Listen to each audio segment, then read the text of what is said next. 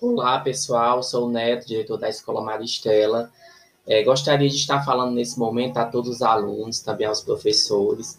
Estamos nos deparando aí com diversas situações nesse terceiro período.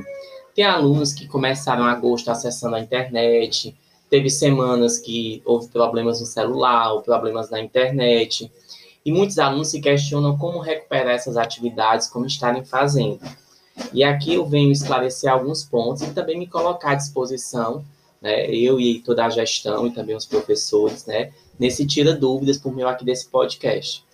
Em relação às atividades, quando você tem dificuldades em fazer, ou seja pela internet, porque as atividades só ficam abertas três dias, certo? Então, naquelas semanas que você ficou sem celular, o celular quebrou, houve um problema, você pode pegar seu caderno, você tenha na apostila todas as aulas com semanas. Então, nossas aulas iniciaram de 10 a 14 de agosto. Então, você vê aquela semana que você não teve como mandar as atividades online, você vai lá no seu caderno, coloca data, coloca disciplina, né? Coloca sua série, coloca semana. Aí, digamos que você ficou sem fazer atividade na semana de 17 a 21. Então, você coloca 17 a 21 de agosto. Aí, você vai fazer todas as atividades que estão na apostila, seguindo as semanas.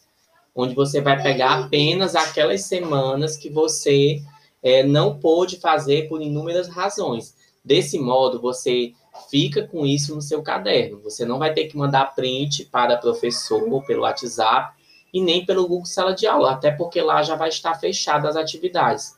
Desse modo, você vai estar recuperando as suas atividades atrasadas, ok? Eu estou me referindo a atividades e não a notas de período.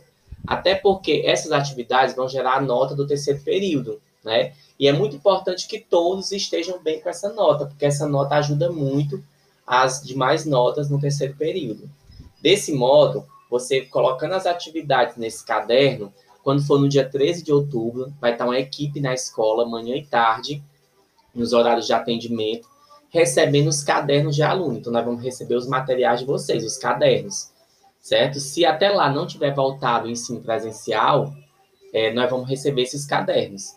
E lá, os professores vão poder avaliar se você fez essas atividades né, naqueles momentos que você não entregou. Então, é uma chance, é uma oportunidade, como eu disse no início do semestre, a escola está trabalhando para que a cada dia ela possa lhe atender melhor e que para que todos vocês possam fazer parte dessa rede junto com a gente. Nada está perdido e nós estamos trabalhando para que cada um de vocês consigam ter a tão desejada aprovação no final do nosso ano letivo, já que esse ano aconteceram muitas coisas. E reconhecendo todos esses problemas, nós estamos juntos e com vocês.